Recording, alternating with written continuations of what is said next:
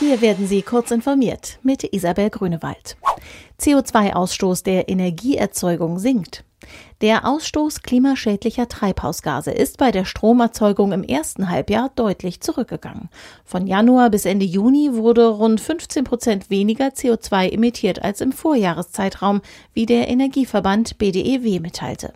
Der Verband führt diese Entwicklung auf verschiedene Faktoren zurück. Auf die milde Witterung, den gestiegenen CO2-Preis im Emissionshandel sowie einen Rekord bei den erneuerbaren Energien. Cyberagentur entsteht am Flughafen Leipzig-Halle. Das monatelange Rätselraten ist beendet. Der Bund siedelt seine neue Cyberagentur samt 100 Arbeitsplätzen am Flughafen Leipzig-Halle an. Darauf haben sich die Bundesministerien für Inneres sowie Verteidigung mit den Ländern Sachsen-Anhalt und Sachsen verständigt. Zunächst zieht die Cyberagentur allerdings nach Halle, bis das Gelände am Flughafen 2022 bezugsfertig ist. Die obersten Rechnungsprüfer bezweifeln indes, dass die Pläne überhaupt ausgereift sind und genügend Geld dafür bereitsteht. Irische Datenschutzbehörde untersucht Apple auf DSGVO-Verstöße.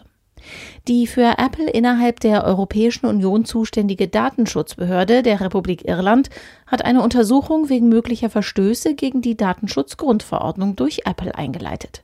Im Rahmen der Untersuchung soll ermittelt werden, ob Apple sich an die in der DSGVO enthaltenen Regelungen zum Datenzugriff durch Nutzer hält. Diese haben seit Einführung der Datenschutzgrundverordnung die Möglichkeit, ihre gespeicherten Informationen vom Unternehmen abzufragen. Technik Großaufgebot zum Geburtstagsevent von Pokémon Go. Bis zu 170.000 Spieler werden in den kommenden Tagen im Dortmunder Westfalenpark zum dritten Geburtstag von Pokémon Go erwartet.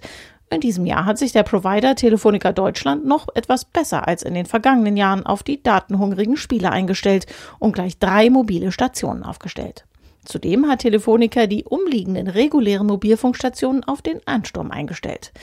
Die Techniker sind zuversichtlich, dass sie das Event zum Pokémon Go Geburtstag ohne Störungen bewältigen.